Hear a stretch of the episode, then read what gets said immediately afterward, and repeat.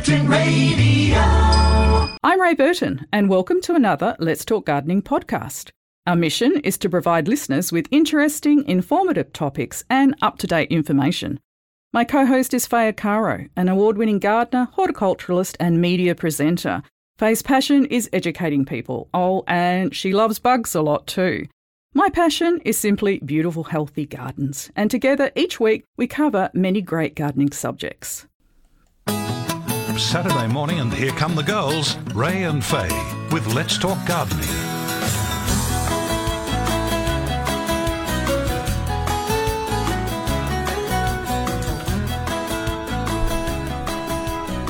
Greeting gardening friends on a lovely spring morning. A little bit of precipitation overnight, I believe, as well. The team is on hand.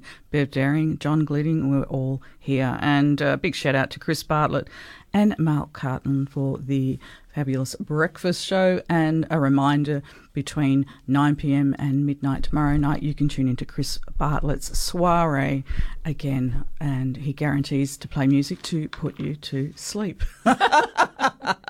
and also, Jim Crinan uh, took us for a little cycle just now, and Jim returns at 10 a.m. with the classic 70s. So that's something to look forward to as well, Faye Caro. What a lovely day. and you've had a busy morning already. Already, yes. Oh, good morning, gardeners. What a great day out there. I know some of you will still be laying in bed, listening to the radio, having if your clever, cup of tea. Yeah. But oh, I tell you what, I dropped Shirley off at Kings Park this morning because today they're having their plant sale. Yeah, and you've got to get there early. Oh, it was amazing, Ray. I had a little wander around and um, I interviewed the people at the beginning of the queue. So, first in line up there was Brett, and he's come from Mount Barker. He got there at four o'clock this morning. There was Edwin, who studies at Curtin University. He was there not long after, second in line. Lovely photos of the boys up there. Mm. There was someone else that slept in their car from 1.30 up there. There was about 30 to 40 people, I think, in the queue at quarter to seven. And when I was leaving, there was a coffee van there. And um, I got a message back from Shirley to say that um, to say that the lady at the coffee van listens to us every week, and her name is Rebecca. Hey, Rebecca. Good morning. I, I said we'd give a shout out. So Oh, yeah, good it- luck to everyone up there. What I did find out the the hot favourites are orchids. So those at the front of the line are in the market for orchids today. Ah. But a lot of other botanic names were being thrown around. I snapped a couple of pictures and I've put them uh, both on my Facebook page and the Let's Talk Gardening Facebook page. What a shame So- you had to leave and come, Oh, come here. it, it was a lovely drive, though. It was Oh, really yes. beautiful. Yeah, no, very exciting to be up there this morning. And just how keen are people sleeping in their cars? They know what they want, they've got a list, they're going to get it, and they're going to make sure that they get it. And good on them, you know, that's what that's healthy obsession. well, apparently um, Rebecca is listening now because she's she's actually the one making the coffee. So she's listening in between making coffee. So morning to everyone up at Kings Park waiting for their the gates to open to buy their plants. and get their little lovelies. Good on them. Yeah, no, and a great morning to do it.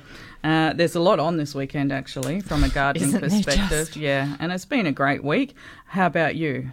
it's, it's been a busy one. It's a bit of a blur, Here- isn't it? Here we are. I did spend a bit of time at the computer responding to some of the messages, but Yeah. sorry, folks, it's been pretty hectic, and I have to admit I wasn't able to keep up with all the replies this week. So hopefully, maybe next week, uh, things will change and I'll get back. Well, it's a bit hard, Ray, isn't it? When the sun is shining, sometimes you just have to make the most of it and get out there. There's weeding to be done and orchids to be found. I found my first donkey orchid Yeah. in the bush this week, which I actually think is a pansy orchid. So It looks like it, the photo you sent me. Mm. Yes, and I'm also looking into the black tr- black the grass trees with the black trunks. And I've got a problem with one of them, and one of our listeners uh, sent a message too, and that this is Tammy, and five of theirs There's, there's have, have out there. Out of about the 25 on their property. So I'm looking further into that. I know that there is a bug Yeah. that is in mine, and I'm not actually sure whether the bug comes first or whether the grass trees are in decline and then the bug is a secondary problem. But I've just applied something terrible to one of mine in the Just hope that I can can knock it and hopefully get at least a couple of shoots. One of these grass trees came back after a burn, was looking magnificent, mm. and then almost overnight I could see signs of it just it, it just lost its vigor. And when I went for closer inspection, I found some larva in the centre and a lot of swarf, which is their excreta and the the centre's pulled out out of about 16 shoots i think there's probably three or four that i may be able to save and that's my hope because these these grass trees would be So old. 300 years old. So old. And you can't it- replace them You can't, and they go quickly, don't they? When they go well, off. they do. And the mm. other thing that can can cause their demise, but not in this case, is if they get bumped by anything. So if you're mowing around them, like I have a ride-on mower, so sometimes I accidentally get too close to things. Yeah. If a vehicle butts into them and gives them a jolt, that's it. It Just it knocks all- their root system, They- and not that's like the that. end of it. Yeah, it's remarkable, isn't it? Mm. Yeah, they're very, very sensitive. And I absolutely love them. I would like to have had one in my garden, but I know that I was probably uh, inviting uh, trouble to, to have one put in. Well, I think- I'd get up very Yes. upset if I lost it. I yeah. I don't think I would invest Yeah, in one. But no. having said that, we've got a lot in the bush. It so- depends. Yeah, yeah, it depends on your circumstance and your situation. Absolutely. Mm. All right, nine four eight four one nine two seven. You can email us as well, gardening at curtinfm.com.au. You were going to say something. I just was know. going to say, yesterday morning I went out with John Banner Savage ah. and helped a little bit setting up for the garden fair, which is on today. And I, I snapped a few photos of that too. The Fern Society were there, the palm and cycads. There were geraniums, begonias, succulents, herbs. Um, I saw Jackie from African Violets, and there was many, many tables that hadn't yet been set up. We were there in the early part of today, but that's that's on today. So after I leave here, I'm picking up Shirley from Kings Park and flying back to the garden fair for lunch. I have a box of books or magazines, our gardens magazines. So mm. I've got them free to give away. to so distribute as well. No, I think on, on a day like today, yeah, people will definitely be out in, in force, won't they? Oh well, and they should be. You know, like mm. I shared one of the posts to the the Garden Club's Facebook page, which is right across Australia, and I felt a little bit guilty because in Western Australia we're not know, living with the conditions I have that, that many feeling- of them are. I had that feeling during the week as well, where I feel like we are so lucky.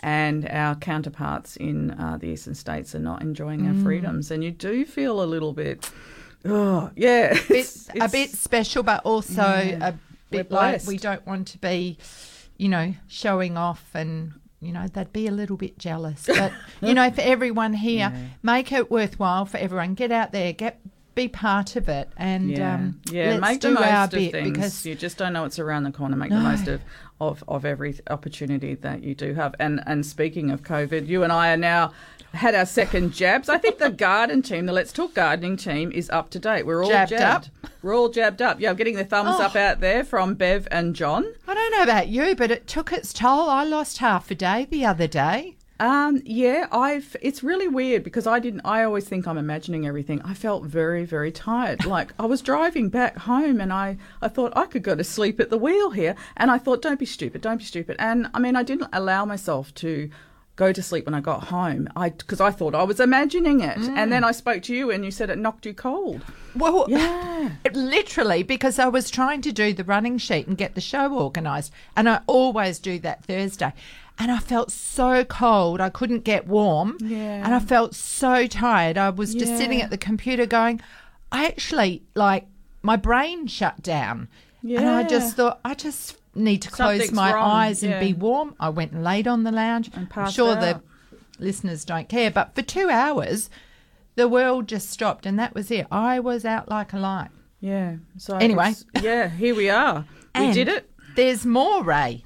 Uh, the Wildflower Society Armadale branch are celebrating their 60 years. So over this weekend, There's lots happening up there. They've got walks and there's an art display.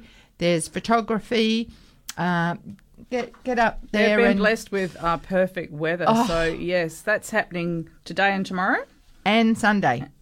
Tomorrow is Sunday. Some Friday to Sunday, the Society will be celebrating an exhibition of wildflowers, botanical art, and photography, entertainment, talks, and guided wildflower walks to local reserves. So, for more information, check the website wildflowersarmadale.org.au. Yeah, no, I think So- from what I've read, that is quite a quite a sophisticated event too. A lot Oh, going on up there. So it sounds like everyone's what, spoilt for choice out there. What a busy weekend! Yeah, and exactly. I actually had trouble getting guests for the show because Everyone's people doing were stuff. busy. But Yeah. I do have a lineup coming. We've got the likes of Daryl Hardy, um, who's got a new pest to share with us. Oh. Good or bad, I don't know. Mm, mm. Must can only be bad, I guess. Mark Tuchek, Darren Senor. These people are all lined up, ready to join us over the coming weeks. And speaking of guests, we're chatting with Annie Hill this morning from Open Gardens West Coast. Oh, we're still calling it West Coast or Open Gardens WA? you Open haven't Gard- updated. Open Gardens WA, but the w- mm. the website Is is, um, still reverting to Open Gardens West Oh, Coast. Oh, they need to update it. Okay, uh, the open garden will be happening next weekend. We'll learn more about that in just a few minutes, and that is going to be spectacular, I believe. It's at the Vines. And our studio guest this morning between 9 and 10 is Francis Smith. Now, he's the executive officer from Landcare in Serpentine and Jarrahdale. He's got some interesting news, and we're also touching a little bit on Are You OK Day as well, and uh, everything around that, which was during the week, wasn't it? Yes, and they had an, extraordinary day where lots of volunteers got together and planted in the rain. So Mm. Why he will tell us more about that. Um, yeah, often we think, oh, it's raining, I won't get out there, but gee, it, it makes a difference. You feel alive when you do, don't you? I think so. I don't. The rain doesn't really worry me greatly, and uh, yeah, it's just carry on. Absolutely, our rains are yeah. At the moment, I mean, there was some drizzle around yesterday, and I just sort of yeah, yeah. Do you know what through it. happened the other night? I went to bed and I heard this knock knock or tap tap on the window. Mm-hmm. And I thought, my, my bedroom window is under a veranda. So, was it a bird? no, but I went, I went outside the front door because I thought I have to investigate this. Something quite hard knocked on the Window. the window.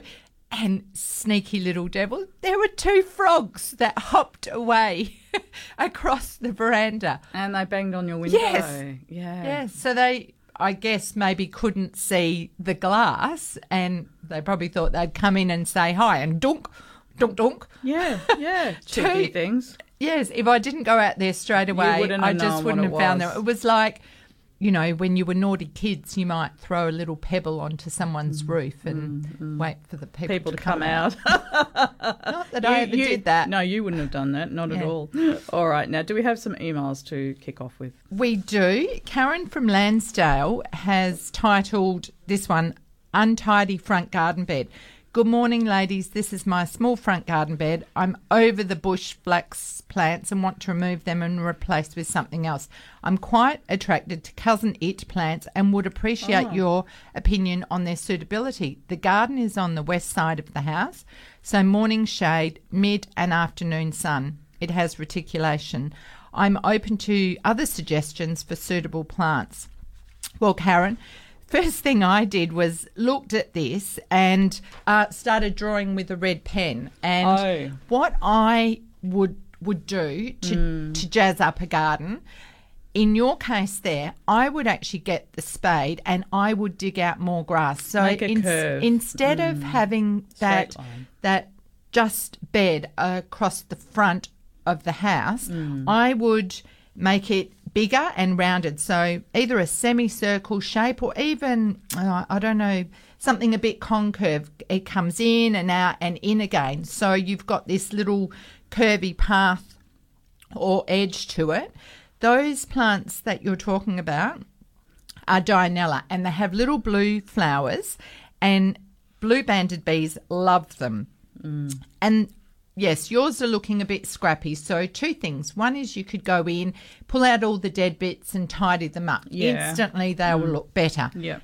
But another rule that I have for gardening is you don't plant one of this and one of that. No. What we need to do is mirror what you've got in the garden. Mm. So I would pull them up and divide them and make multiples. So you might then split them into three or five or seven and dot them around where you dig this lawn out of. Um, I'd also think about planting something that's got a little bit of height. So if you're getting the afternoon sun, then what about a tree? I guess deciduous would be great for winter. We don't really have deciduous native trees, but a small gum, uh, like a silver princess, wouldn't block out light No. even in the winter time. So something that will attract birds. Add a bird bath, um, add a log or a burnt log. So you can really jazz it up, but using the plants that you've got and then permission to go out and buy more. Well, Um, that's what she wants. Yes, cousin it cousin it would be fine. There's some other floppy grasses, Yeah, uh, lomandras look very nice. And what I've talked about recently are plants that cover the ground, act as a living mulch, so they're suppressing weeds. So ground cover grevilleas. Mm. Look, just get out to the garden centres, have a look at what's in flower now.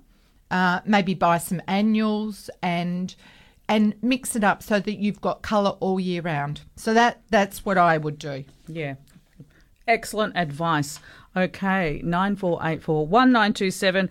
In a moment, we're chatting with Annie Hill uh, regarding the gorgeous open garden uh, happening next weekend. We'll be back in just a moment. Curtin Radio. 23 minutes after 8, you are with Let's Talk Gardening. We're going straight out to chat with Annie Hill about her open gardening happening at the Vines next weekend. Annie, good morning. You're with Ray and Faye. Good morning. Hi Annie, what a glorious day. Oh, so beautiful. Just makes you want to jump out of bed. Sure does, yes. Oh, hopefully it's like this next weekend. Yeah. I bet your garden is humming. Oh, my fingers are crossed that the Yeah. sun is out because it, of course, brings out all of those lovely blooms that are, are waking up and smiling at me right now. Oh, Yes, it sure yes. does. So tell us a little bit about your garden. Well, we've been there for 15 years. Um, we planted some trees very early on because uh, it was the only thing I definitely knew I wanted was trees. And then we've been very busy in our own small business and just made everything survive for a while. And then the last five years, I've had a bit more time to uh, do what I'd really love to be doing, and that's out in the garden and we've developed more uh, pathways and put in some infrastructure. I love pottery and pots, and I have a few quirky little things around that I've either made or found or discovered, and um, and then of course flowers. Flowers, flowers, flowers. I love uh, floral decoration and cut flowers. So most of my um, planting is based around being able to cut the flower and use it um, as gifts or in the house or dried flowers I love too. So that's something I'm experimenting with at the moment. Wow, that sounds amazing. And in your spare time, you're a volunteer for the Sister Project. That's right, and um, next weekend will be a fundraiser for them. So the proceeds from the entry go to Sister Project, which is a group of Ellenbrook ladies, um, migrant and refugee women from all over the world, um, uh, gathering together to integrate into the community and share best practices on all sorts of things so that they can.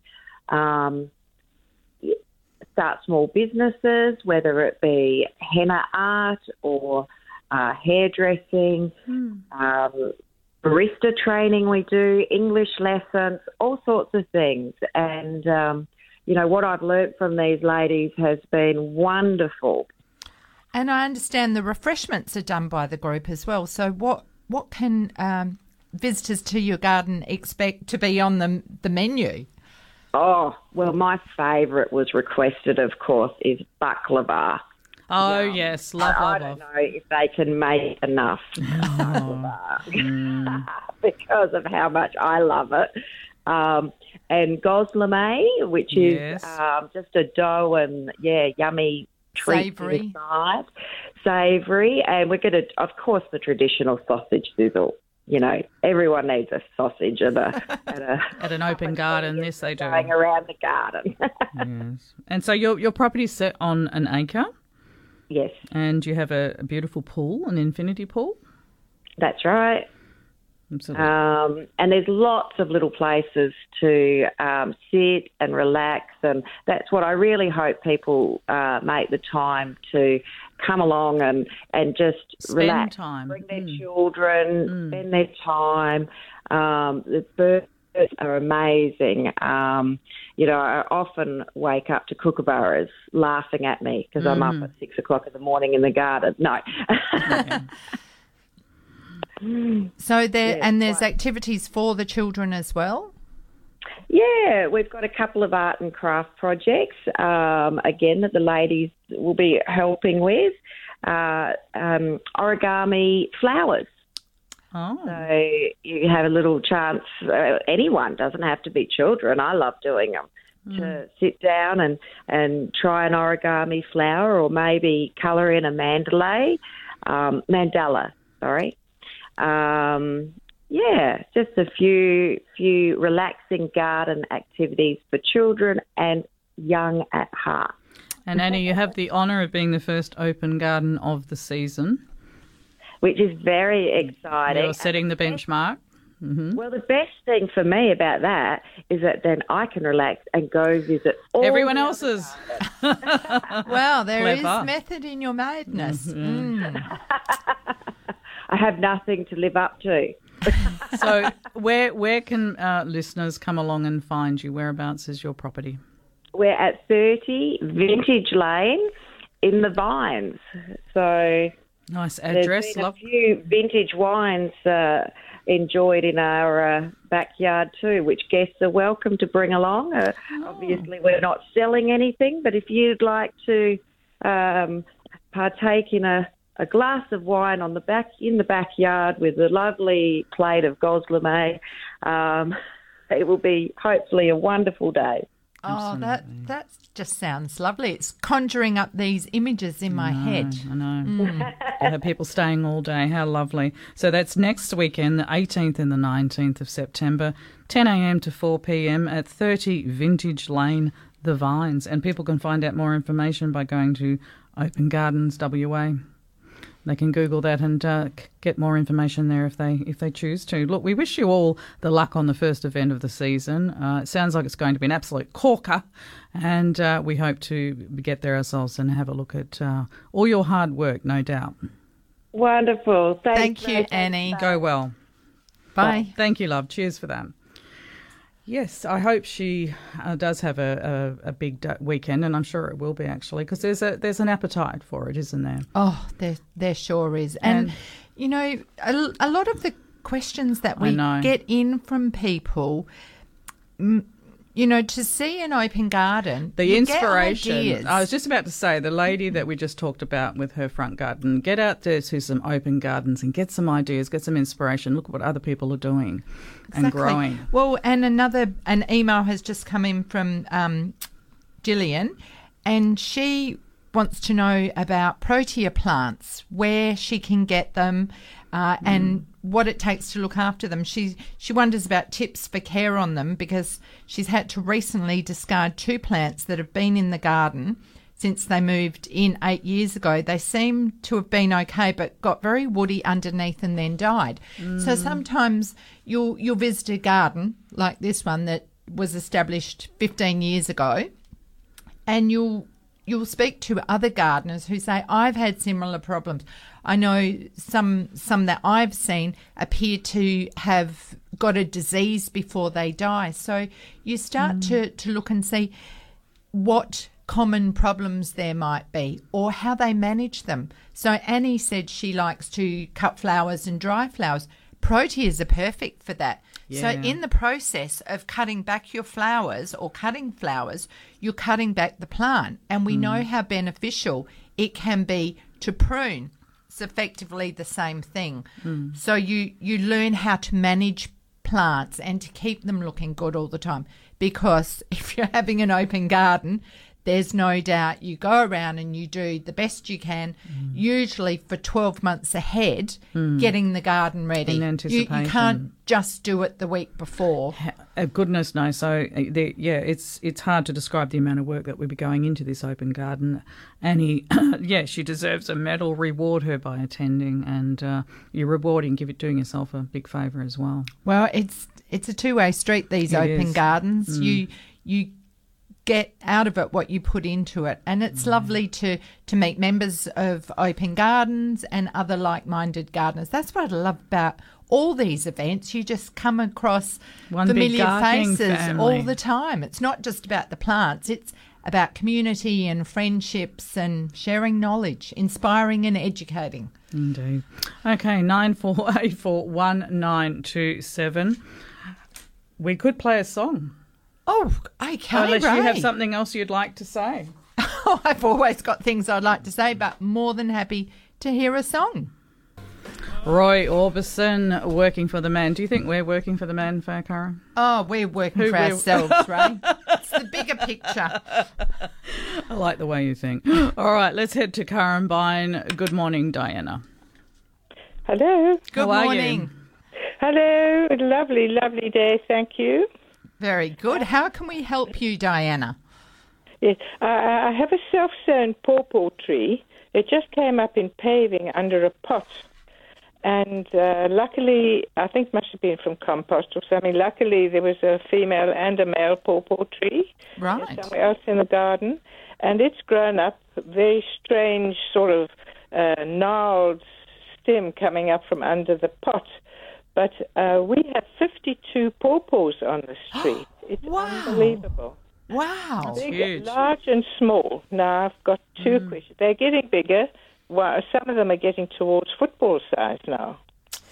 Gosh. And my, um, it's amazing. My question is: Do we remove some of the smaller ones? Because some of them are really uh, um, quite small, smaller than a tennis ball. Some of them. And will they just ripen on their own, or do you pick them and bring them inside to ripen? Well, they will ripen on their own, but I would be concerned about the number and the size that you have there because um, the tree can only support so much. So you may have to add something that, that helps hold it. The other thing that you can do is pick some of them green and uh, make something you can. There's lots of recipes for green pawpaws, Yes. like I like thought they needed to be thinned out somehow, you know. So uh, I'm sure John could come up with a few uh, ideas for for your pawpaws. Uh, Yes. Would I take? Not sure that I would take the little ones off. I think if you were to take the bigger ones off, Yes. then the smaller ones will regrow. That's how you would get the maximum uh, volume off the tree. Yes, yes. We've been feeding it regularly and watering it and tending. It's unbelievable. It's the most really is. amazing thing. Yes. So, all right. And do they get a disease or not? Because I do notice some of them have got sort of white. Um, that almost looks as if you know a pawpaw skin has got uh, a sap in it. Yes, and sometimes uh, piercing insects can put a hole in the skin and the sap can come out. So, piercing and sucking insects could do that. Yes, but they're not likely to to ruin the whole pawpaw. I don't think. The they? whole fruit. Mm, yeah. Not sure about that one. I, I'm not No. sure what Well, pests anyway, it's might be a problem. Oh, it might you think? Well, I can't. We can't be spraying and so on. I don't think. Yes, all right. That's okay. well right. done. I'm. I was just watching and thinking. The only thing I think that could get at them is rats. yeah. right. You, you can't stop rats, can you? They run Mm. Well- up everything. uh, barriers and um, so making sure there's nothing they can jump from. So trees that are, are close to it. And it's next to a wall. It's next. to a oh, wall. okay. I think they've had it as far as rats go. And okay. Yeah, you'd know there'd be a big difference between a piercing and sucking insect and the damage Yes. that a rat would do. Yes, yes, Yeah. of course. No, I realise that. All right. Okay, All thanks right. for your call. Thank you. Bye. Thanks, Bye. Diana. Bye. Bye bye. I always remember when I used to go up to Atherton, up in the uh, tablelands in, in out of Cairns. Uh, a lot of pawpaws grow in those areas, and they just used to slice open the pawpaws, lime juice over the top, and a little sprinkling of black pepper, and it was perfection. You didn't have to do anything else. All right, let's head to Byford. Bev, good morning. Hi, Bev. Hello. Hello, is that me? Yes. Oh yeah, it's Beck. B E C. Oh, okay, Beck. Sorry. No, that's okay. Um, morning. Um, but I just wanted to ask some questions about. I'm quite um, vigilant with my weeds in my backyard, um, but I don't want to waste um, the greenery side of it. I would like to know how to use it within my compost.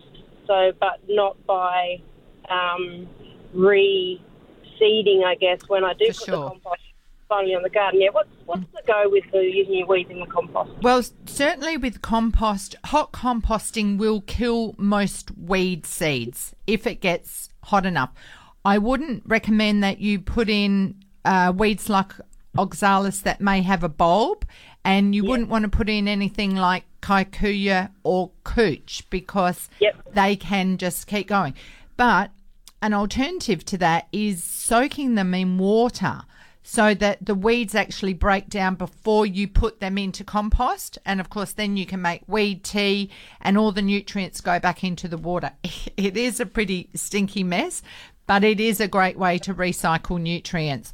So, working out what weeds you have and if they are a potential to to spread to stay alive and or then you've still got uh, worm farms or worms can get into compost if it's not hot enough and break them down that way too Excellent. And so, so speaking of the grass weeds, so the kikuyu and cooch and stuff. So, how do I make tea from that? What what's the process there? just a bucket and just fill it up with water and you just let them soak for weeks and weeks Okay, until it like gets smelly. uh, beyond when it gets smelly uh, just don't get it, don't right. spill it on your yeah. feet or hands because mm. it's there for days yeah. almost. Yeah. Oh, God. Okay, so that would be just a bucket out the back somewhere, just fill it up with water and. Yeah, and away. Away from the kids and dogs. Yeah. yeah. Okay. Awesome. All right. Thank you so much, ladies. You're welcome. Have Good a great you. day. Thanks, Beck. Cheers. Bye. Bye for now. Bye. Nine four eight four one nine two seven. 1927. Back shortly. Curtin Radio. You're listening to Faye and Ray on Let's Talk Gardening. The team is standing by to assist you. Nine four eight four one nine two seven. 1927. You look like you're about to say something. Well, just this email that I hadn't finished answering the question on, Ray, from Gillian. She wanted to know where to buy Proteus. proteas, and John has had a, a search around. He's found uh, Muche Tree Farm and Guildford Garden Centre have them. You will also get them in the local hardware stores. But often these plants will come in when they're in flower. So certainly spring to summer uh, is is when you'll see them, and there's such a range, and they're they're wonderful as pick flowers. And as I said before, the benefit of that is that the plants are getting cut back, so you end up with bushier plants, healthier plants, and um, and more blooms. And I know bigger trees stock proteas as well. What about places like Xanthorrhea and Australian Native Nursery? Uh, Australian native nurseries don't. They're They don't. specifically Yeah. uh, Native. and West Australian natives predominantly, uh, and of course the proteas are South African. So, but this it's interesting, isn't it? I know years ago. I used to look at the, the plant stands in the nurseries and, and they'd have native plants, but you'd have things there from South Africa and New Zealand, um, which was very misleading. And I know Yeah. in the early days I used to get caught out. But the thing about that is those plants will tolerate the same sort of conditions. They're water wise, they're hardy, uh, that they're zoned so that Yeah. they only need the same amount of watering as a native. Mm. treatment, so the treatment, you know, Yeah, maybe exactly. Mm, once or twice a week for the best results. Now, last weekend we got a query from Jessica about a grevillea that was it was looking pretty daggy. Um, on one side, it was very damaged and dying off, and I'm not sure that we got to answer this fully. But what I would do is go in and investigate the problem. You may find that there's a broken branch and this has compromised the nutrient and moisture getting to that part of the plant and that's why it's died off. So go back, make an, a nice cut with clean secateurs into healthy growth, cut off what's dying, dead and diseased. And we do this with any plants like the earlier question about the um, what would they call the dianellas. So you go into any plant, weed away anything that's competing for moisture and nutrients, mm. cut back anything dying, dead, diseased, so that what you've got there is healthy growth. And then maybe make sure the soil is topped up around the roots so the roots aren't exposed. A bit of mulch, maybe some organic fertilizer or probiotic, something that will break down and improve the soil. You've got to be very careful about adding fertilizer, particularly granules, where there's shallow roots because that can have the opposite effect by burning the roots and setting the plant back. So you want to be careful with those plants and maybe give it um, seaweed or fish tonics. Okay. And that will help it along. It not a fertilizer, No. but it will help the plant regain it, its vigor. And Strength, yeah. At this time of year, a lot of plants are looking daggy. They're coming out of winter. It's been very cold and very wet. Wet, yes. And we're going into warmer weather where they're starting to put on new growth. So, So just, just help them a little Time bit Time for a little bit of extra care. when I was feed. weeding this week, you know, I, I was asking myself the question, why do we weed? And some of my grevilleas that have only been planted less than 12 months have actually struggled because the weeds Really? have gotten in there and they're they're like up above Yeah. the grevilleas and yes they they've compromised it they're struggling in the root zone and Mm. the grevillea can't get what it's what it needs so good reason to weed Yeah, Get yeah, in there, bit your- by bit, tidy up the garden, check on the health. If something's dying back, give it a little cut back, tizzy Yeah. up the soil, make sure it's getting water. A lot of people would recommend wetting agents because some soil is actually really dry, still. It is. It is. Yeah, I was talking to someone Who would during have the thought? week. Yeah, I think perhaps also the winds as well that we have. Mm. They are a factor in drying the soils out. But yeah, people dig down and believe it or not, even after all of this rain, the the grounds are dry. It's amazing, isn't it? Such They is our soil. are. Mm. Now, Nissa has sent in about her snotty gobble, which has produced seeds, and she's direct sown some of them in the garden, but would like to bring the rest on in pots. How do I go about this, please?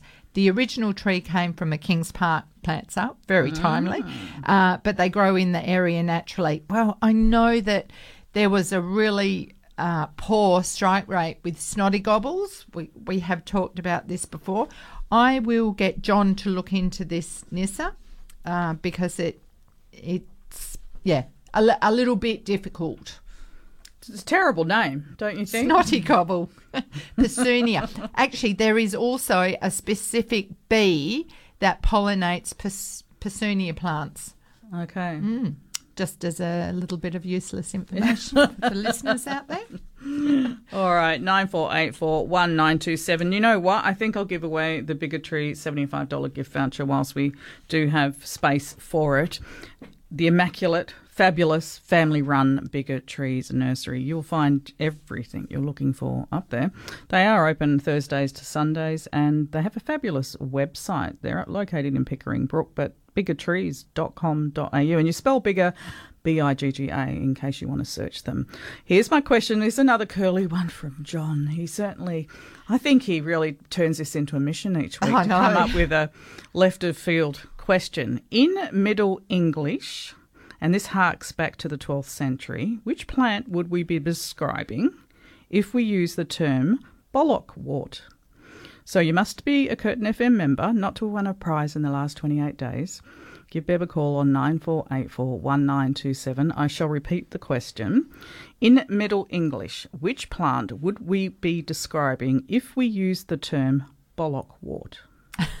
Bollock wart. Bollock wart. There's well, that goes hand in hand with snotty gobble. Please, we're all class on this show. Give Bev a call. It's a little bit difficult, but you can blame John for that. But you need to earn your seventy-five dollar gift voucher from Bigger Tree. So. Uh, Go to it, 9484 1927. If, so, if something doesn't sound right, don't you just go, oh, bollocks? People do. A lot of English people oh, it still you- say bollocks. It It's a quite a wonders- common Well, saying. you wonder where it comes from, don't you? Well, Oh, I John. do. Yeah. No, well, actually, I do know because this is part of that, that All right, question. we'll come back to that. Okay. All right. We'll be back in a moment. Curtin Radio. Welcome back to Let's Talk Gardening. Now, we do have a winner, somebody obviously quite intelligent. Uh, we were just wondering how people work this out, unless you go and Google Is that how you work out intelligence, Ray? Well, clearly uh, define intelligence, but they obviously knew the answer to this. Because I, I wouldn't have had a clue before Yeah. I wrote. Yeah, it depends, as you said, it depends on the parameters of their knowledge and what they, how they came to, to be aware of the answer. Because I think it is something most people might go and have a have a bit of a Google on. So the question was in Middle English, which harks back to the 12th century. That's Middle English. Which plant would we be describing if we use the term bollockwort? And the answer is orchids. Based on bollock, which means testicle because of the shape of the bulbs of the orchid, and wart meaning plant. Well, there you And there you go. There's the term bollocks. That's where it uh, is derived from. But it actually means we're referring to orchids. So, uh, congratulations. We'll get your details up online uh, shortly and uh, give you a shout out uh, for someone that uh, obviously had that in their repertoire of knowledge, some compartment in their brain. We don't know. Yes, I, I'm keen to find out how how one would have remembered that. yeah. And why? Well, it's funny what does stick in our mind, isn't it? Depends on yeah what's your interests are, yeah, and uh, what their learnings are. And uh, Nika from Roleystone, Nika Nissa, Ake. Nissa. Nissa. Oh, do you know Nissa? Well, well, we were just talking about the snotty gobble. Oh my goodness! Oh, I, I'd love to have a chat with Nissa. She has sent us some amazing emails over the years, and one I remember she she witnessed a lizard giving birth in her garden. Do you remember Oh, that one? Now I remember. Yes, yes, she I sent do. us a photo. Yes. um, just after it had one of them had been born. I see. Yes. Okay, so, so her a- garden, she's really got a habitat garden, and yes, obviously is trying to grow snotty gobbles. And I wonder if Nissa has had an open garden, or if she does share her garden with gardening people, because Mm. Perth Garden Club are always looking for venues to visit. Yes, Mm. yes. Okay. Nine four eight four one nine two seven. We'll be going to the nine a.m. very soon. Jim Cronin will be playing you the classic 70s. And I was working out yesterday, you and I, we're 70s music girls, aren't we? Because we were born in the 60s. We won't say exactly when, but we were born in the 60s. So our, our repertoire, what we remember, is very much aligned to the 70s and 80s. Mm. Yes. So Jim will be playing classic 70s from And 10 I wonder what it is that that gives you a an affinity with certain music. It's well, so, certainly we learn genres, but a lot of us, our impression of music is established when we're young teenagers. Young teenagers. Yeah, like when you're around about the age of fourteen, I believe. Well, I remember when when I was about grade six and we went on a cruise, and back in those days we had cassette players, and we would listen to the radio, and there there'd be kung fu fighting on or what, did you- crocodile and- rock. And would you record it? Oh, yes, the, yeah, you know, yeah. you're, you're waiting for that beginning and you press the play and record button, and then the announcer goes and says something over the top of the Ruins music. It's it. like, oh no. and then you've got to pay attention and, and stop at the end. And yes, we used to make our own tapes. Yeah, of course. That's how we did it back Mm. then. It's hilarious how far we've come. And you know, kids today Have wouldn't no know when when I moved some of some things from our old family home. Some of those treasures kept popping up. You know, the boombox, the clock radio Mm. uh, that had a cassette player in it. One that I bartered for and bought in Sydney, um, Singapore in Change Alley when I was about 12 or 13. You know, all these little memories and, and different things that we grow up with. They were good days, weren't they? It Yes. I'm, I'm just thinking the other day, my my granddaughter came over, and you know she likes Eddie's iPad, so she gets there and she flicks, and you know Oh, they, they're they so just? used to that. But she actually got the lid off a um, acrylic container, and it was brown, and and she thought it was an iPad with nothing on the screen, and she's, She's kind of swiping away. Yeah. Oh my or, goodness. or when the grandson picked up um, Eddie's phone and tried swiping, swiping the and- phone. He's he's not that. His phone's not that Yeah, clever. and and um, a lot of the phones you just press the buttons Mm. on. There there ain't no swipe. yeah, yeah, yeah. So no, it's it's a whole different world out there these days. And uh, do we want to keep up? I guess we have to, to a degree, to participate. Well, how things have changed. You know, when we used to be organising our social life and what to go and where where to go and who with on a Friday night, we'd be standing in the corner of the kitchen with the phone. And oh, I'll ring you back, and you'd hang up Yep, the phone. You'd be stuck there attached with the cord, and then you'd ring this person and that person, and work out what band you were going to see. the bands of the eighties. Yeah. There you go. All right, it's awfully quiet. I'll let you do another email. All right, so this one's come in from Jen, and she sent in some photos of some blueberry leaves. That they're very dark and spotty. Hmm. It it could be the fact that we've come out of winter and plants will be looking like that.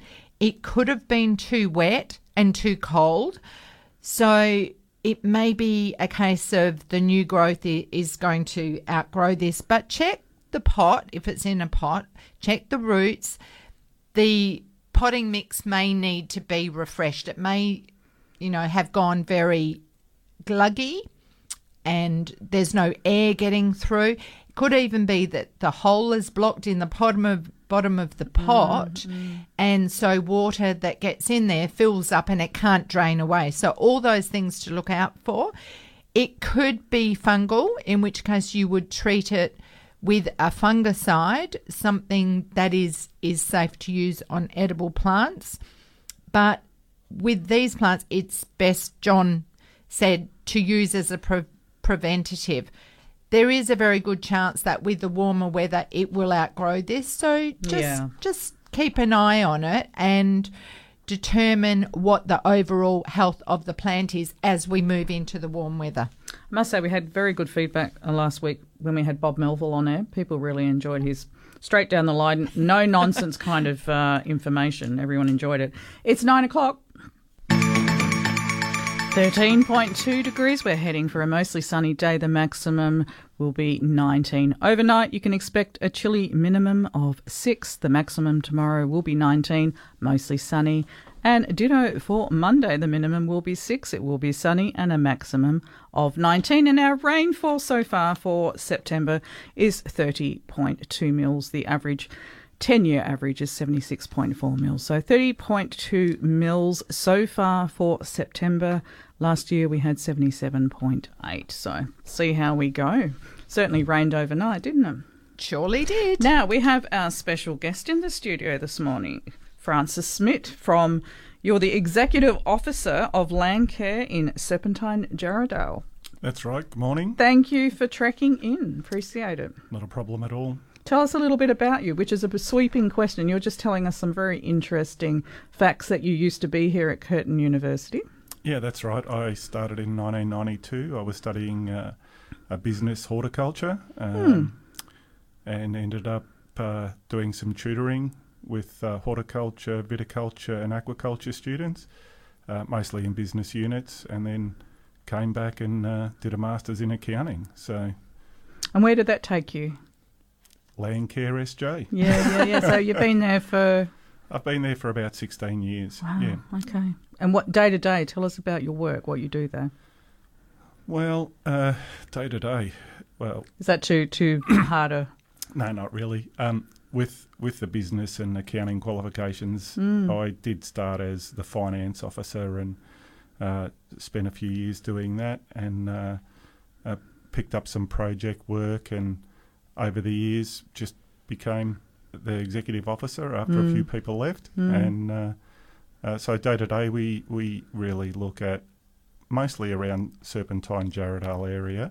Uh, we've got a good relationship with the Shire of Serpentine Jarrahdale. They're Mm. our main funding partner, and uh, and so we do a lot of uh, uh, environmental restoration and uh, uh, uh, along the river, uh, along the Serpentine River, and in the and in the reserves, a lot of Shire reserves. Um, uh, over the recent years, we've taken up some uh, additional work with revegetating a, a, mine site out there, uh, and we've also got some nest boxes. We make uh, artificial nest boxes for black cockatoos. It's been a project. Fabulous. It's been a project they started in 2005, and uh, it's actually come a long way. Uh, we've even been sending some of those nest boxes over to New South Wales and Queensland recently Fabulous. um, for the glossy black cockatoo over there uh, for their recovery programs after the not 2019 20 mm,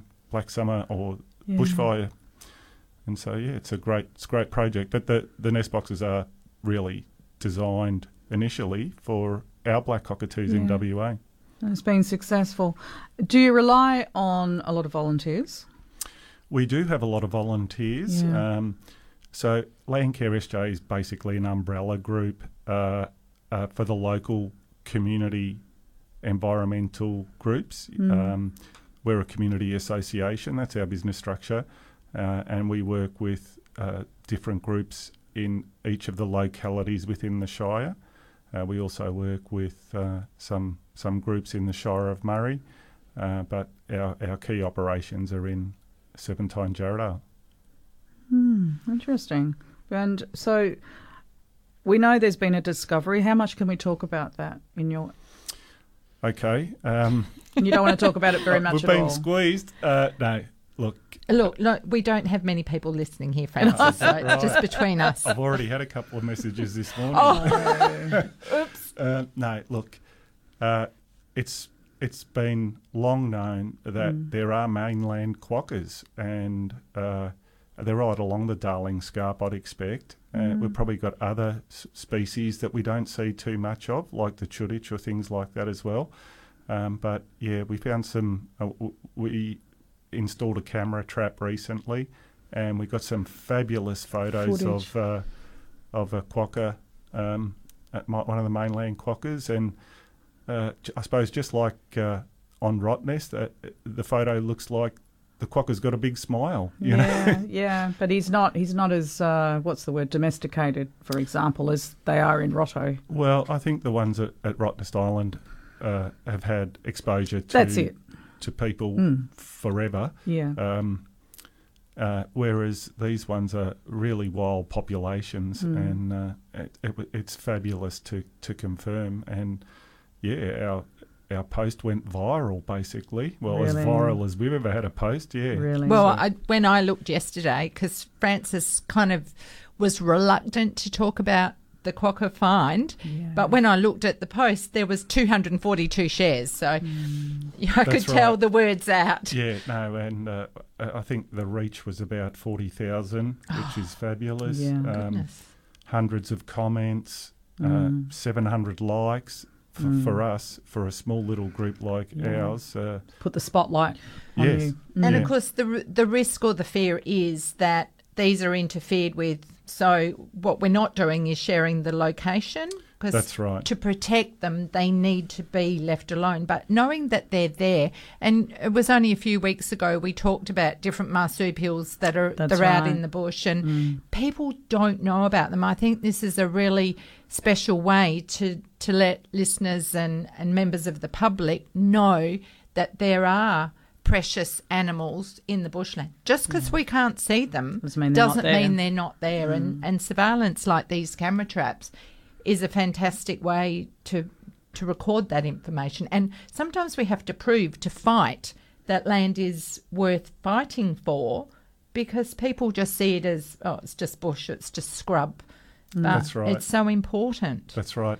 And, you know, this week we, we were so excited about the news that, uh, that forestry operations are stopping in our, uh, in our forests. Yeah. Um, but the issue is we've got these small populations of uh, uh, remaining wildlife in an area that's being heavily mined, and the Darling Scarp has mining tenements from one end to the other, and uh, it's really unfortunate. Like uh, if you've been up there uh, along Kingsbury Drive, you'll see complete like hectares of just totally cleared bushland, and it's such a tragedy. We've got one jarrah forest in the world. It's here in WA, and and jarrah grows in that area because of the mineral, the soil type. Plants are endemic because of soil types, and um, the best jarrah grows on the high uh, above the highest grade ore. So, if you remove the ore, are we going to be able to honestly revegetate that land? And how long does it take for an ecosystem to get back into balance? I, I Not in our lifetime. And I, I don't think you can just re, revegetate an area and think that you put It's it all back now. together. There Yeah. are there are so many unknowns, and I know the the stopping on the logging's fantastic, but uh, I also realise that this won't affect the mining. You know, they can still That's mine, correct. That's and correct. so it's good on one side, but it's not the whole story. I I think the tide's turning. You know, um, uh, those those tenements were issued back in the '60s or whenever, uh, when I suppose there was a little bit of a different attitude. Um, uh, uh, you know, we're talking about you know we're in a climate crisis, uh, and with all the changes, I think the social license is no longer there for the mining companies to be to be taking that or particularly in such precious ecosystems like the Jarrah Forest. It's a it's a stunning place to be. So, Francis, you mentioned revegetating and getting the community involved. I know you had a wonderful day this week, a day where it was a bit drizzly, and a few people got together. And le- tell O- it, tell us about that. What Well, that day was about. I, think you underestimated when you said a bit drizzly. That would be because, uh, Thursday, would it? That would be Thursday. It was Thursday. yeah. Um, yeah. So, uh, a few years ago, our board decided that we would hold an annual Are You OK planting day on Are You OK Day. And uh, it, it- started off with about 30, 35 people. Um, this year, we actually expected around 100 people to attend, uh, but we got 60 on a day where I think there was 20 odd mils of rain in the local area. And I know myself, it took me a very long time to dry out Yeah. and thaw out. But the message of Are You OK Day is fabulous in the community. Um, and it really gives us the opportunity to talk to people, whether they're our friends, our family, or complete strangers. And this is one of the things about Are You OK Day.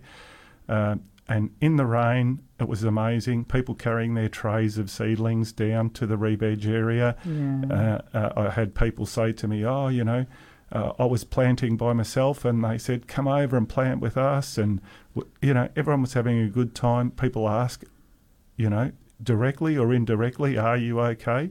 Uh, we start the conversation. Um, the planting day is really. Uh, once you get your hands in the soil, there's a there's a benefit. You Yes. have this benefit, and and and it, it, it sort of helps your mental state. Correct. Now, when you're planting in the rain, it's a really special thing. You're Mm. more part of nature because you're actually in the rain. We were talking about that earlier, weren't we?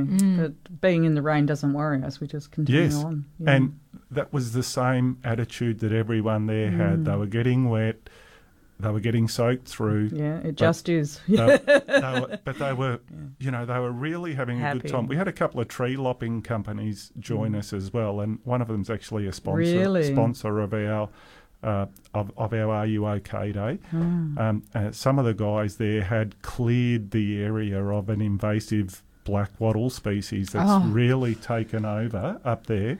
Um, we've cleared about a hectare. Uh, the community, the community in Jarrahdale is amazing. They have continued to clear and trim and remove those black wattle over the past six, eight months. Uh, and, and the company that removed the trees for us were there to help us replant. And you should have seen how happy those chaps were, you know?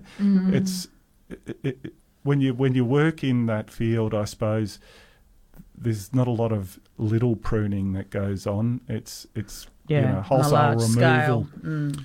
And so, yeah, it was it was a fabulous day, and the planting is just to get people together. Mm. But the, the, the, the key factor of the whole morning is our morning tea. Your stomach. Of course it is. Well, you know, I'm teasing. well, we have uh, the Jarrahdale Heritage Society Hmm. put together the morning tea, and it's all that country home cooking. The right? best. The It best. Mm. is the best, and the and you, you just can't you just can't believe how much enjoyment the People people, get, from, from, that. that. hmm But the beauty of that is those conversations that were started down in the planting Carry are on. continued around the morning tea, Mm. and people leave. Well, hopefully, with a better mental state, in a better mental state. By than they- contributing. that's right, Mhm, and it's just it's just a fabulous day, and I love it. It's probably the highlight of my year, to oh be honest. Oh my goodness. Well, thank you for sharing that. And we'll we'll come back Yeah. to that. But yes, we'd like to hear more about how people can get involved. But Absolutely. We have a couple of calls coming in. We Ray. do. We're in Rangaroo talking about a native frangipani. Leslie, how are you? Oh, hello there. Good morning, girls. Morning. Um, my my concern is, is about my, my frangipani. Only uh, yesterday, um, I noticed something dead, sort of hanging from near the top, and I thought, "What's happened there?" And I went and investigated, and it must have been uh, blown off by the winds we had just recently, and um, I. The only way I could get it off, like it was just hanging there by a piece of bark. But my inquiry is, what can I do to that area where it's been like it's, the branch had been blown off, so hmm. that it was just so that it broke off and it's stripped down. So, Okay. is there anything I can put round that Right. trunk to?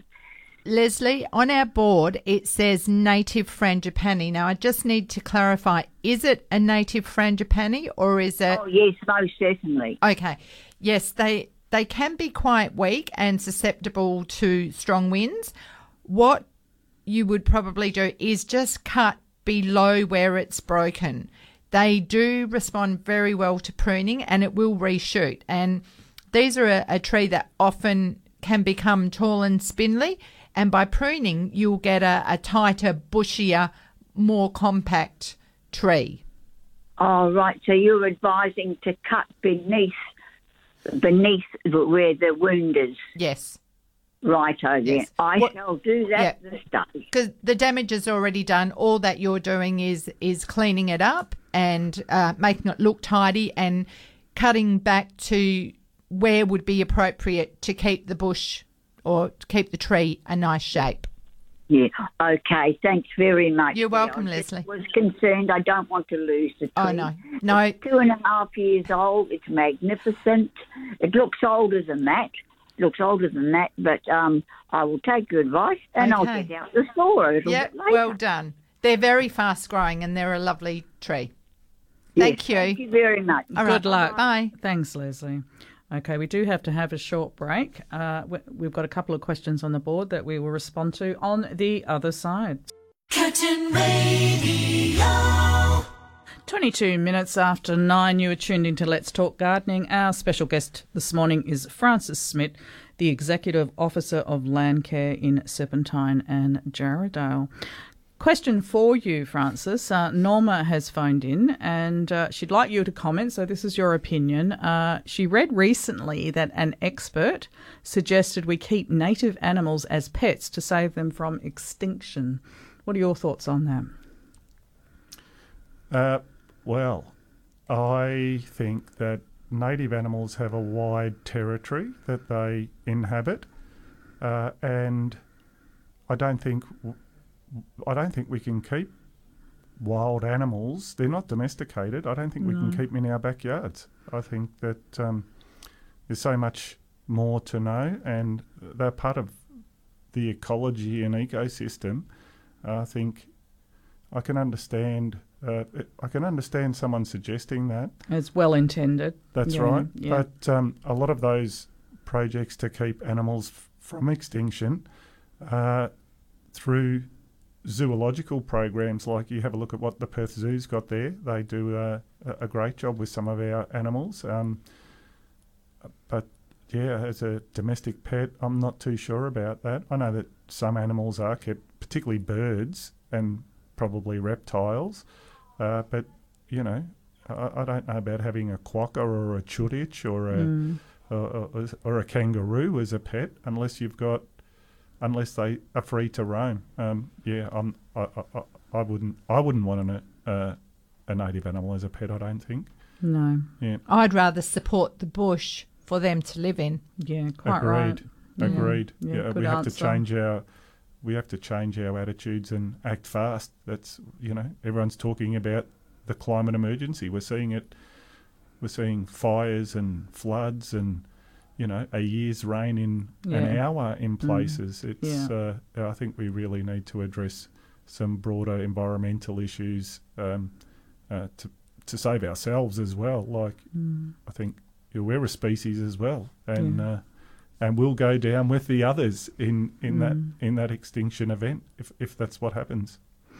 Interesting comment. Now, Kathy of Bullsbrook has called in. Now, she's got brown, brown spots on the leaves of her hippeastrums, Faye. Can you advise? Uh, s- often spots on leaves can be fungal or bacterial. You'd probably need a microscope to determine the difference.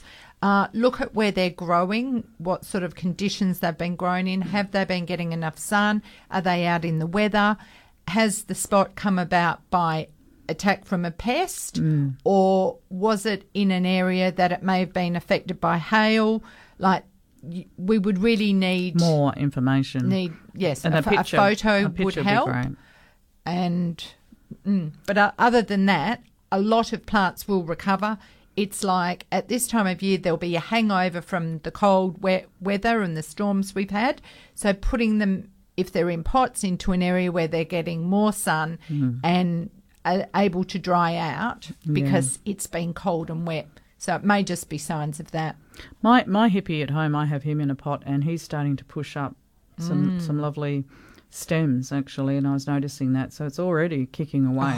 The, they look like little spears coming out of the ground. Yeah. the weather that we've had, the the sunshine that we've had has just brought and then a little about- bit of rain. It's that recipe. It's that perfect recipe, isn't it? And Wanda has sent us in a photo. She said she's found donkey orchids in natural bush in Huntingdale, and um, the bush is attached to sports fields. Lots of wildflowers now starting to bloom there. Heaps of kangaroo paws.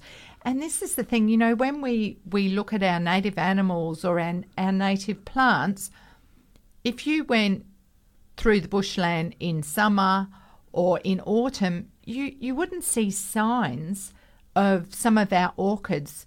There is a lot happening underground, as Eva mm. Ricky calls it, the zoo beneath, Beneath our our, feet. feet. Mm. We cannot just replicate or regenerate an area when we don't fully understand what is happening underneath. We've we've got the fungi, we've got the slime molds, there's the little insects and the microflora that all happen as well. I know there's a lot of evidence about all these things, but we don't know everything yet. Correct. like it. Thank you. Okay. And now Elizabeth has sent in an email about fungus and she says, Thank you for a great show. There is always something new to learn. She has a cooch lawn facing east that gets very little protection from hot gully winds of summer. Last year, one area that suffered the most had some unusual mushrooms. They were skinny with pale stems and green underneath. Oh, doesn't that mm. sound awesome? By the end of summer, that area was much more lush than the rest of the yard. Aha. Which makes me think maybe this was a mycorrhizal fungi, which, as we know, has benefits to plants that it has a symbiotic relationship with. Yeah. Uh, the area is a triangle of about one and a half metres long and half as wide. So she has two questions. The first is, what can I do to support their growth into the future? Well, Elizabeth, probably just keep doing what you're doing because it's happy and we don't know what that is yet. Mm. The other is, if and when that happens next year, get a compact mirror and take a photo, leaving the mushroom where it is because it is the fruiting body. By putting a compact mirror down on the lawn, you will get an image of the gills and the mm. colour. You'll also be able to see the stem, and then we can identify it. So once we know what that mushroom is, then we can know more about what it might have a relationship with. Yeah, advise. So the second is are they likely to have a similar good health effect on a rose at the edge of the lawn space? And she says she doesn't use fungicides.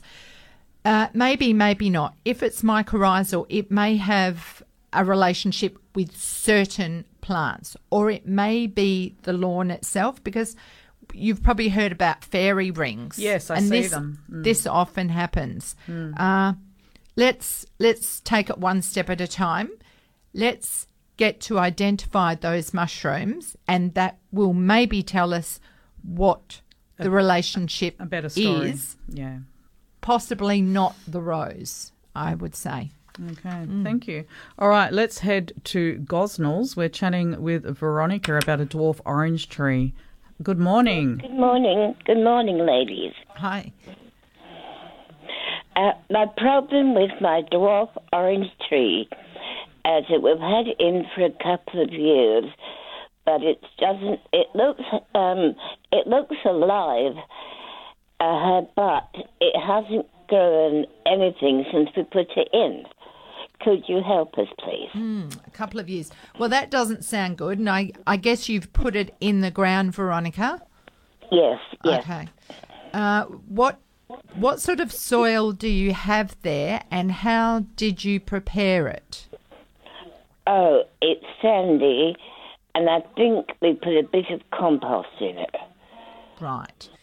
So it it may need more, um, and certainly ongoing. So you could add things that you could add over the top would be a compost and clay around the root zone. You want to protect the roots because they are shallow rooted. So very often we would use an a good mulch, but not in around the trunk of the tree. Right. You can add uh, different amendments to the soil, organic fertilizers that will break down and help feed the soil. So there's there's probiotics, there's uh, things like dynamic lifter and rooster booster and um, other similar products that actually turn sandy soil into more muddy soil. And you- Right. You, don't need a lot of those. And then you can also use fertilizers that are slow release, Yes. and that will also help. So, Yes. not everything all at once, a little bit and often. And uh, provided it gets all the moisture it needs, I'm sure it will grow.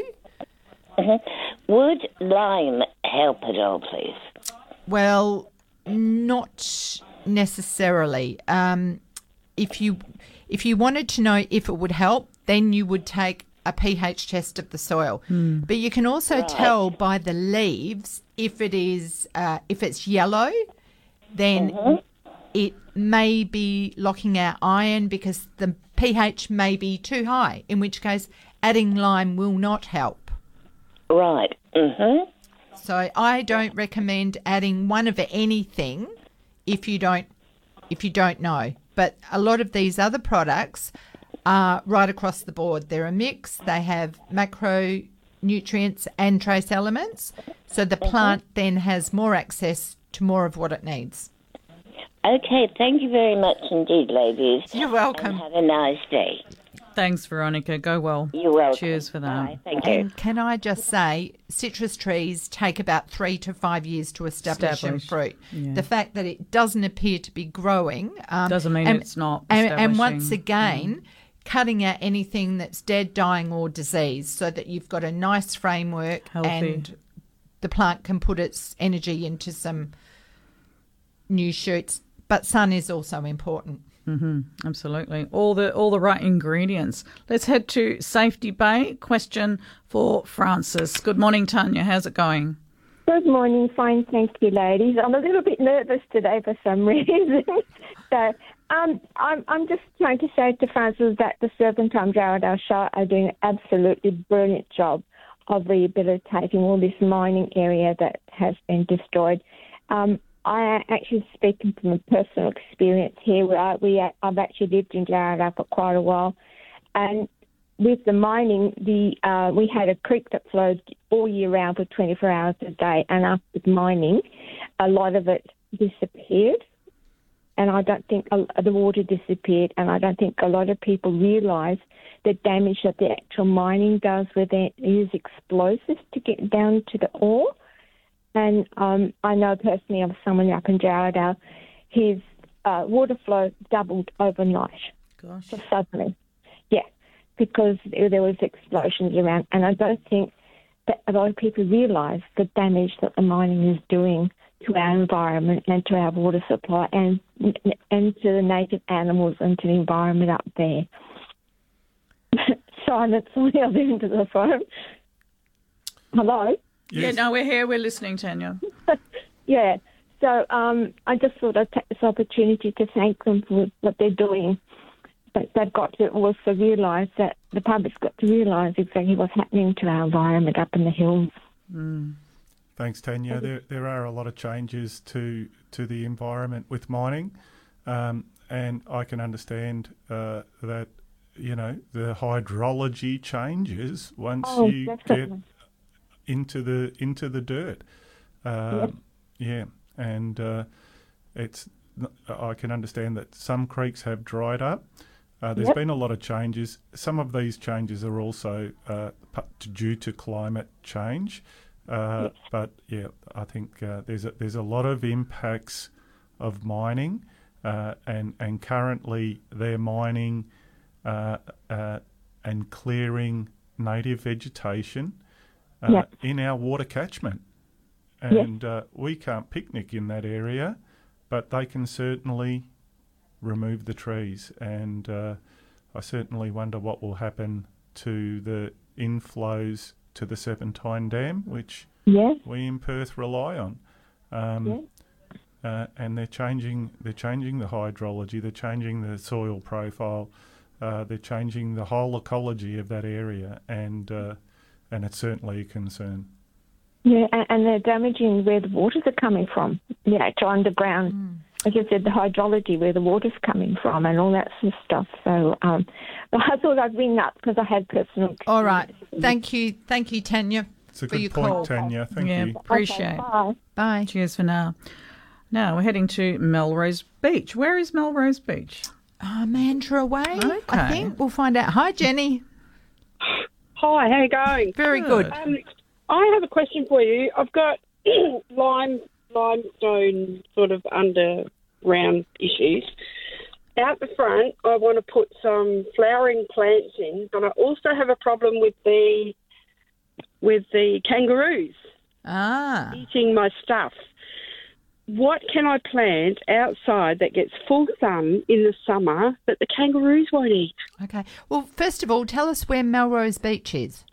Melrose Beach is three kilometres south of the Dawesville Cut Ah, right. okay. Okay. And on the coast. so, how big is your property? Oh, it's only um, 800 square metres, if that. Right. Is it a suburb as such? Yeah, it's a suburb, yeah. Melrose, got- Melrose Beach. And the kangaroos are coming into your edge front yard? Yeah, yeah, they come, like, of course, we're right on the edge of um, Yalgorup National Park. Mm, I lovely. see. Uh, They're sort of, you know, all along the coastline as well. I mean, we have a big population of kangaroos. I could go down the local park and count 50, 60 kangaroos at sunset. Mm. uh, what's the chance of putting up some barrier fencing? Yeah, I don't really want to do that if I can get away with it, but if I have to, I will. I mean, I've got wire. I've got a um, a lemon tree out the front that I put in probably eighteen months ago, and I've had to put wire around that because they eat the shoots. to death. Yes. Yes. I can't have roses out the front because No. I eat those. Right. Um, I Jenny, it's Francis from Landcare SJ. We have a lot of problems with kangaroos when we do our re-veg as well. Um, and one of our simple solutions is to actually put a tree guard around the seedling. Uh, now, that doesn't stop the kangaroo from putting its head inside the tree guard, Mm. but it does it does it does give the plants a better start. Now, at, at one particular site, we did a re-veg job. We didn't use guards, and we lost the lot. Uh, the next, yeah, I can imagine. yeah, the next time we uh, we we put them in, we used tree guards, and we had a much higher success rate. Uh, and these days, there are tree guards which are fully biodegradable, no plastic at all. Uh, we've All just right. we've just taken up. Uh, we've gone away from the Corflute and the plastic film. Uh, they're a little bit more expensive. Um, but uh, they're, they're fabulous and uh, they're cardboard. And uh, yeah, if you if you have a look around for those, yeah, you might be able to find some, and that could give you a, a start. That you could get your plants to have a start at least. Yeah, well, we- we've sort of tried that, but as soon as you take them away, they they just nibble, you know, and it kills the trees. And it's it's not just them eating, Jenny. They if they're coming in and your plants are small, they they could step on them or break them off. So that's that's also the next problem. I think the most effective, like do it once and solve your problem, and that that will be your barrier fencing. Yeah, yeah. So, what do you suggest I plant? I want colour. I want if you colour. if you've got a fence, you can plant anything you want from kangaroo paws. There are lots of beautiful grevilleas and hakeas. Um, Geraldton wax are looking stunning at the moment. There's oh, there's orchids for sale up at the plant sale. Um, you know, there's oh, where do you start? The pea flowers in winter. And what I would be doing is buying four times a year. So I would go out in at least four seasons and buy things in flower right. to put in the garden. Thryptomines are a favourite of mine. Uh, there are some beautiful wattles. The Acacia pulchella is a small, prickly wattle that Yeah, I've got to be very careful because I suffer very badly from hay fever and asthma. Right. So you need a checklist of what's flowering in what season, what's uh, allergy free. Uh, and big task. And the, The, other um, thing I would recommend is finding out what's endemic to your area because the plants that suit your area will grow better with less water and and treatment than uh, exotics. Yeah, I think I might have to go Geraldton wax because that in the in the bush, sort of opposite us, they grow wild. The Geraldton Mm. wax, And they The do. Kangaroos don't affect them. Oh, okay. um, but yeah, I just I was looking at putting some hydrangeas in for some really nice big flower colour. But I'm a bit frightened to do that because of the kangaroos. Well, and if it, if we're talking full sun, uh, they will need really good amounts of water, and they kind of only flower for a short time. So there are probably better options that are hardier. Okay. I think. All right. All right. I might have to do some more homework. yeah. There's got, you know, I'm just having a little look here, um, Jenny, while Faye's chatting with you about kangaroo deterrents. There's quite a bit on the uh, internet as well. They say they don't like grevilleas very much. tried. We've Yeah. actually tried coffee grinds on the front lawn Mm. because we don't have to mow the front lawn at all. Um, I've looked at coffee grinds, and that seems to keep them away for a little while, but you can't put too much of that on. Yeah, no, there's a fair bit of information. If you look up, read, you know, how to control uh, kangaroos in the garden, deterrence, etc. There's some good reading there. I'm just having a look at it while we're chatting. Yeah. So yeah, much more homework required there. It's a it's Yeah, a I problem think that so. is not going to go away. Okay, well, you've given me a, a few ideas. I've written them down um, as best I can. so mainly natives, I'd say. Well, good luck and, and let us know what you come up with, Jenny. okay. Okay. Thank you very much. All right. Thanks, Jenny. Bye. Cheers for that. Okay, we do have to go to a break, and uh, we've got a few more messages coming through. We'll deal with them shortly. Curtin Radio. You're listening to Let's Talk Gardening. Special guest in the studio, Francis Smith, Executive Officer of Landcare Serpentine and Jarrahdale. Uh, a couple of quest- comments coming in as well with regard to deterring kangaroos, and a suggestion from Moya in Waikiki. Moya, how are you? I'm fine, ladies and gentlemen. How are you? we're we're fabulous. Very thank good. you. I hope you've got some suggestions for us, Moya. Well, I I know that um, most animals won't go anywhere near their own feces to eat, Yes. and if the lady collects some of the droppings, which isn't hard in Melrose Beach, um, the droppings of the kangaroo, and slurry it down and water it down and get um, a filter of some kind and spray the the solution that has been filtered a bit because it won't spray if it hasn't been, or she might be able to just do it in a watering can. But if she does it on the plants, then they tend not to go where their own feces has been.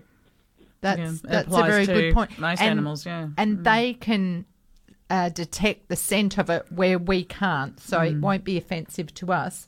But they would acknowledge it. And I I also wonder, she had said that they were eating a, a grass area out the front. And I think, well, okay, if that's a food source for them, they're coming in and they're nibbling Mm-hmm. on the, the lawn and then they're saying what else is here. So that is possibly one of the things that's attracting them.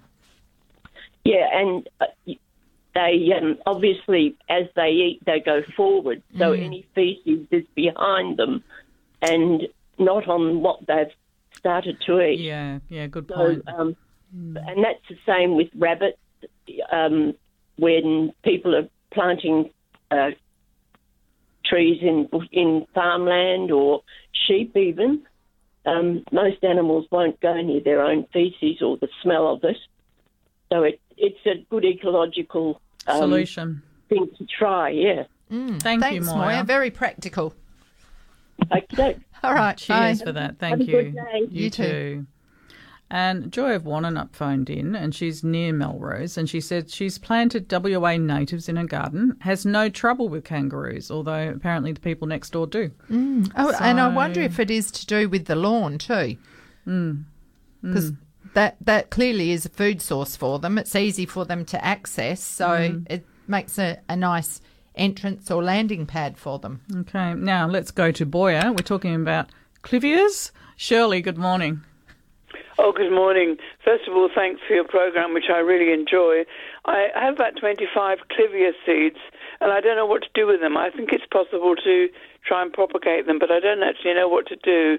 Yes. Please. Yes. Well, one thing that I do know about clivia or clivia seeds is that they have a fleshy outside coating. So Yes. soak them in warm soapy water and um, gently rub that until it comes off, and then you're left with the seed, and you could plant that uh, anytime now. I think just plant it uh, in a shallow pot, not not so much potting mix, but a a coarse mix uh, that drains well, and probably put a, a cloche or a cover over it that makes it like a mini hothouse. And you could even make Okay. something like that with a, a plastic drink bottle.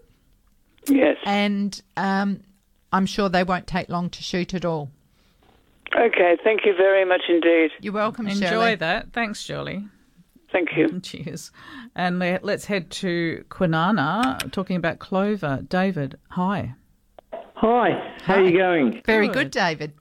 That's good. Uh, it's a really good show. I, I really do enjoy it. Now, li- like I said, I live in Kwinana, or me and my wife does, and um, we have a lot of natives, especially ground cover, and the clover is beginning to take over. Now, I was just wondering if there's anything on the market that would um, annihilate the clover but not hurt our plants. Mm. Not that I know of, but that doesn't mean that there's not. Maybe John could do a Google for us and see what he can find. Uh, the other thing that I would suggest is is this happening between your plants? No, it's, it's actually getting in amongst the ground cover now. Oh, that's the thing that I Menacing. really dislike about you know low ground covers. If they, Yeah. if and when they're really low, the weeds get in amongst it, and it's like trying to pull out splinters. They're yeah. just. Um, I would recommend ground covers that are a little bit higher. That way, the light doesn't get down below, and you don't get the weed germination.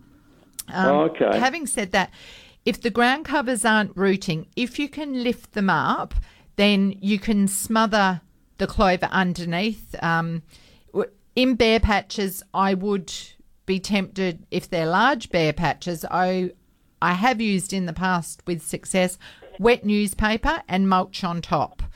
Um, Okay, your yeah. clover clover will die down seasonally Yeah, that's another and point. it may be affected by pH. So uh, I just have to check on that because if the pH changes, It you may not get the clover. Remember, we talked a few weeks ago to Claire, um, Kate Wall, and she talked about what weeds can tell you about an area. So if we we find out what clover likes, we may be able to change the environment by changing the pH. I think it's too high in nitrogen or Mm. something.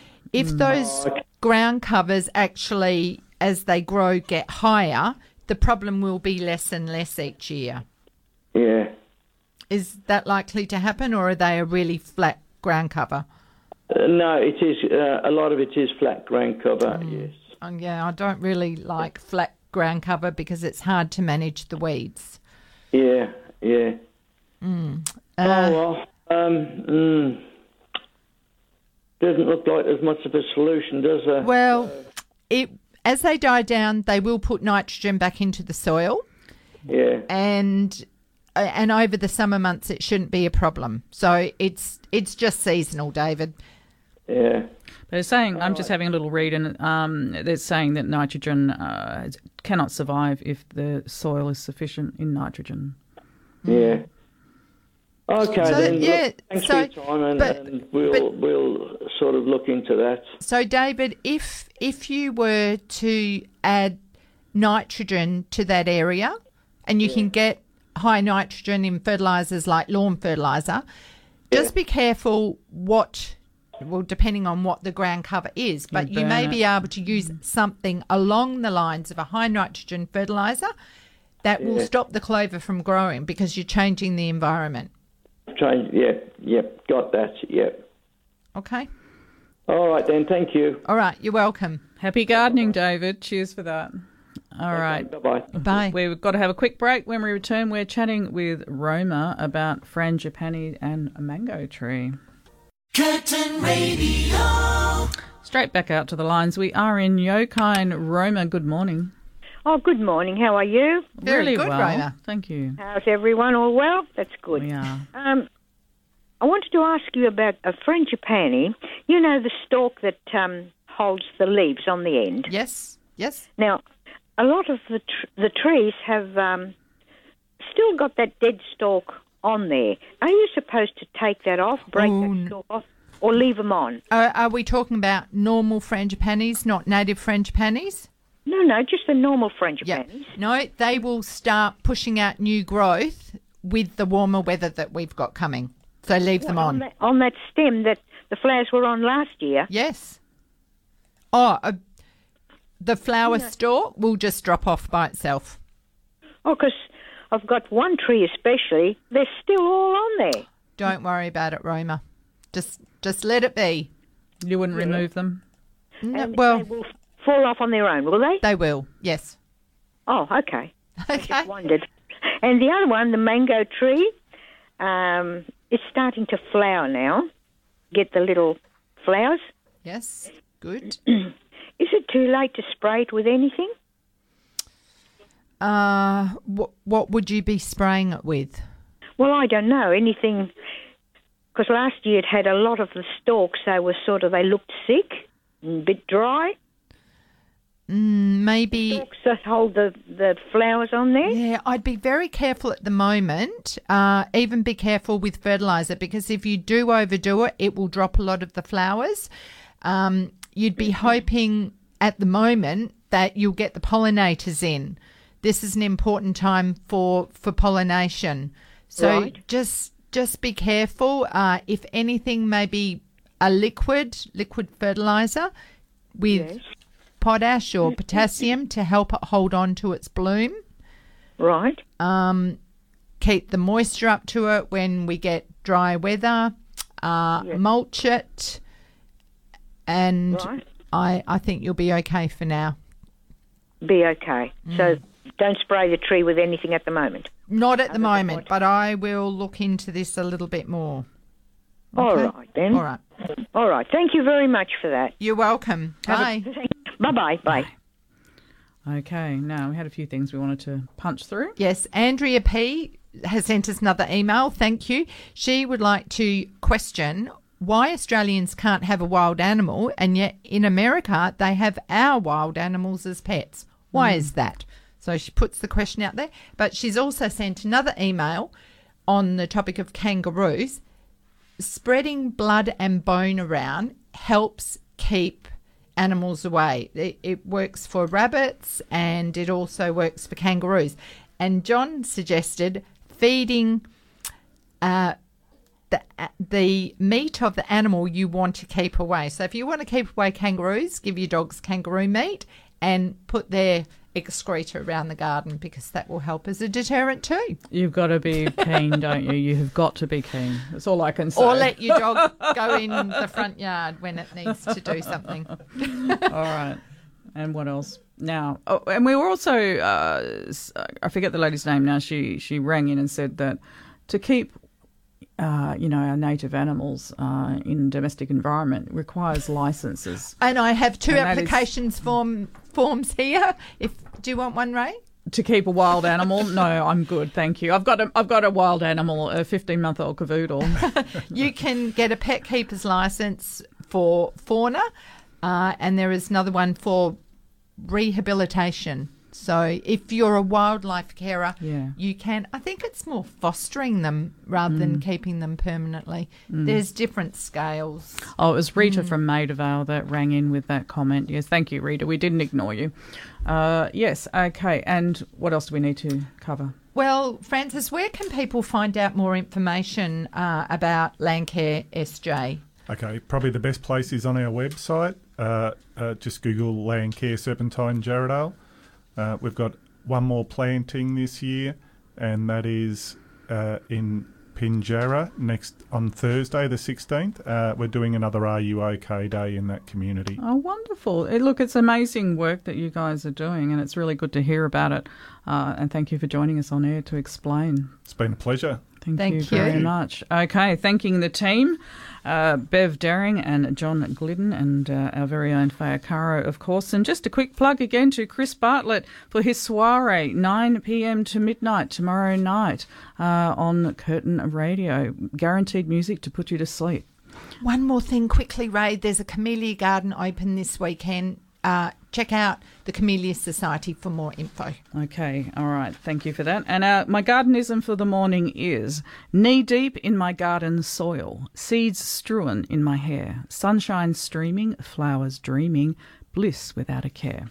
Picked that one out for myself, actually. Lovely. All right, everyone, take care. Look after yourselves. Jim Crinan is next with the classic 70s, and then from 12 noon, we go country with Brendan T. and Born in Boots. Have fun, look, at, look after yourselves, and happy gardening. We hope you've enjoyed listening to another edition of Let's Talk Gardening on Curtin Radio. Happy gardening.